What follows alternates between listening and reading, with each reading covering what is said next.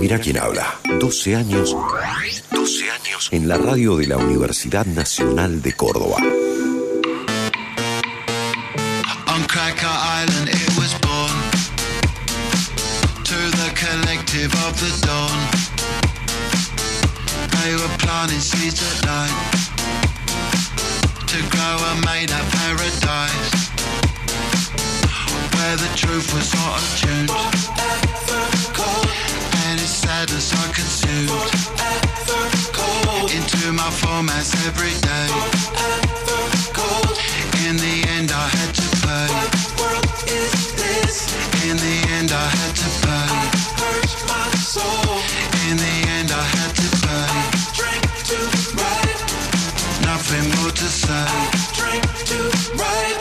themselves to be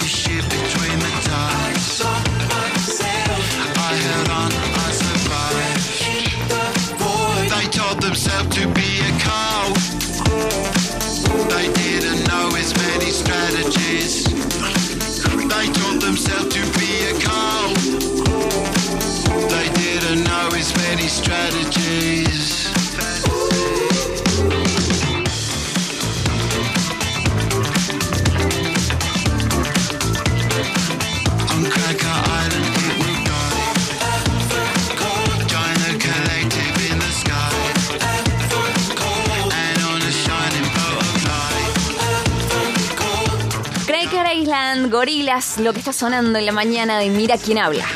Precioso, mediodía, 12 con 3 minutos. Eh, ay, qué lindo, claro, lunes, mediodía.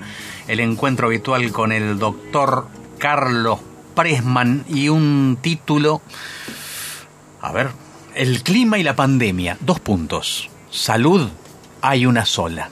Carlos Presman, ¿cómo está usted? ¿Cómo le va? Buen mediodía. Buen día, joven Tincho, gusto escucharlo. Igualmente. Y cómo, cómo, cómo usted instala un ritmo Sí. en el programa que lo hace muy amable. Muchas gracias. Vaya como piropo este Muchas gracias, del lo tomo, lo tomo, lo tomo, este, Bien, más, Sí. más que usted ha sabido en el transcurso de la mañana, en relación a algunos oyentes, ponerse de manera clara y enfática en favor de un triunfo de la academia esta noche a las 20.30. Lo hice, lo hice por usted, lo hice por usted, sé que está Gracias. pendiente allí, que la aplanadora de Nueva Italia no detiene su marcha, eh, así que mucha Como suerte. Claro, pero claro, la aplanadora de Nueva Italia es Racing. Claro, ala Córdoba. Delta irá esta, esta noche por, por, por Nueva Italia, exactamente. Excelente, doctor. El clima y la pandemia, salud hay una sola. Expláyese, por favor. Exactamente. Hoy, eh, durante la semana pasada, bueno, hoy seguimos muertos de frío, digamos. Sí. Y esta expresión que suena a, a vulgar y común se transforma en trágica y de una densidad humana mucho más terrible por lo que vivimos la semana pasada, donde literalmente en Córdoba personas se mueren de frío, ¿no? O por las consecuencias que lleva el poder abrigarse de estas temperaturas que son inusualmente frías para la época del año, ¿no? Entonces, aquellos que tienen que calefaccionarse con métodos de combustión o por estos sistemas eléctricos Sí. que traen tragedias y hemos visto eh, consecuencias dramáticas en ciudades o en mismas eh, zonas periféricas de Córdoba donde pacientes han fallecido por las consecuencias del fuego la intoxicación con monóxido de carbono y otras circunstancias que se la atribuimos al frío, pero en realidad hay que ver un poquito más allá, porque no es el frío, sino que es la pobreza. Y no es solo la pobreza, sino hay un fenómeno mundial de una post-pandemia que vuelve a poner en el centro de la agenda el cambio climático. Mientras acá tenemos temperaturas muy frías, en Europa están soportando lo que llaman la canícula, con temperaturas de 40 grados más en ciudades como París, y las consecuencias que tiene sobre la salud. Este cambio climático, que se denomina antropogénico, o sea, el hombre lo ha producido, cambio climático antropogénico, se caracteriza fundamentalmente por el cambio en las condiciones del medio ambiente.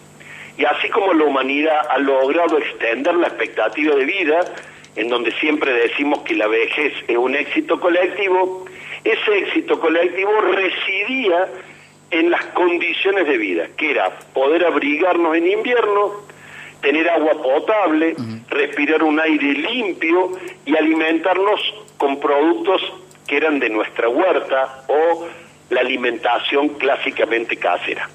Bien.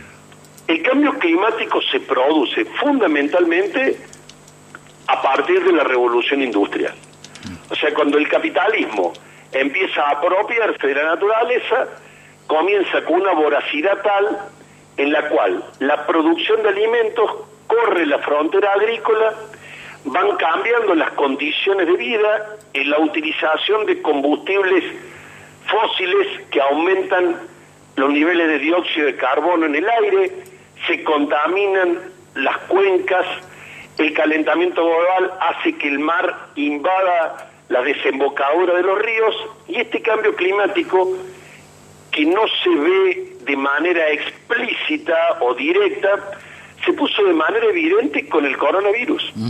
Entonces usted dirá que tiene que ver el cambio climático con el coronavirus. Y tiene que ver porque esta pandemia surge, la que estamos saliendo ahora, ¿por qué? Porque al alimentarse con animales con los cuales habitualmente no, no tiene contacto el humano, un virus, en este caso el coronavirus, muta y se genera una pandemia. Esto alerta a la comunidad internacional de manera tal que la revista de Lancet, que hemos hecho famosa, digamos, en la pandemia, como referencia, ya en el año 2009 advertía que si no ponemos el foco en la salud, entendiendo la salud, no solamente la salud física de las personas, sino de los animales, la salud del agua, la salud del aire, la salud de la tierra, entender a la salud como una sola, que es la del planeta, no vamos a poder sobrevivir, inclusive se ponían fechas que ahora no son muy lejanas para preguntarse si es posible la supervivencia del ser humano sobre la Tierra.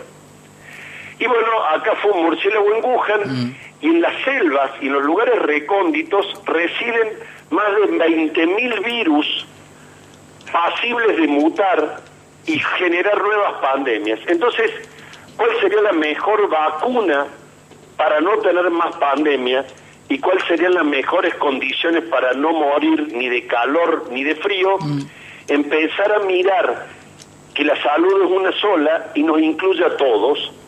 Y volver a poner el eje en qué comemos, cómo se producen los alimentos, qué está pasando con nuestras tierras, por qué suceden estos, estos cambios de temperatura, inundaciones, incendios, e incluso pararse desde un lugar que resulte incómodo, pero también es saludable, que es el punto de vista económico.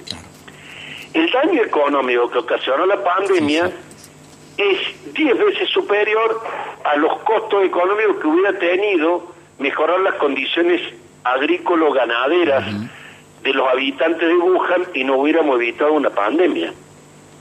Las consecuencias trágicas que tienen las inundaciones, los tornados y los incendios en Estados Unidos tienen un costo 10 veces superior a lo que costaría generar condiciones medioambientales para la alimentación y el desarrollo industrial mucho más saludables.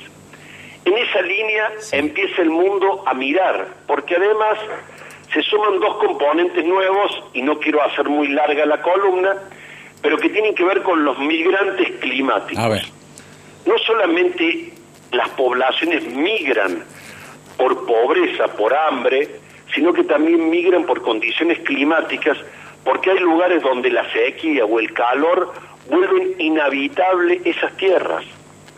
Y junto con eso, en los sectores urbanos más desarrollados, más cultos, más ilustrados, empieza a aparecer una patología nueva, incluso en gente joven, que es lo que se llama la ecoangustia o el ecoestrés. Que esta percepción que de una u otra manera sentimos todos de no futuro, de no proyecto, de situación de apocalipsis now por las condiciones, no solamente de desigualdad y de pobreza en la cual ha quedado nuestro país y todo el planeta en la pospandemia, sino en las condiciones medioambientales que debieran invitarnos a reflexionar y a sentir que la salud del aire, la salud del agua, la salud de la tierra, la salud de los animales, la salud de los insectos, la salud de los imanes de los humanos es una sola. Carlos, con la claridad de siempre, muchísimas gracias por estos conceptos. ¿eh? Te Un mando- abrazo grande, Tincho, y nos escuchamos el próximo lunes. Enorme abrazo. Carlos Presman, en Mira quién habla. Mira quién habla. Temporada otoño-invierno.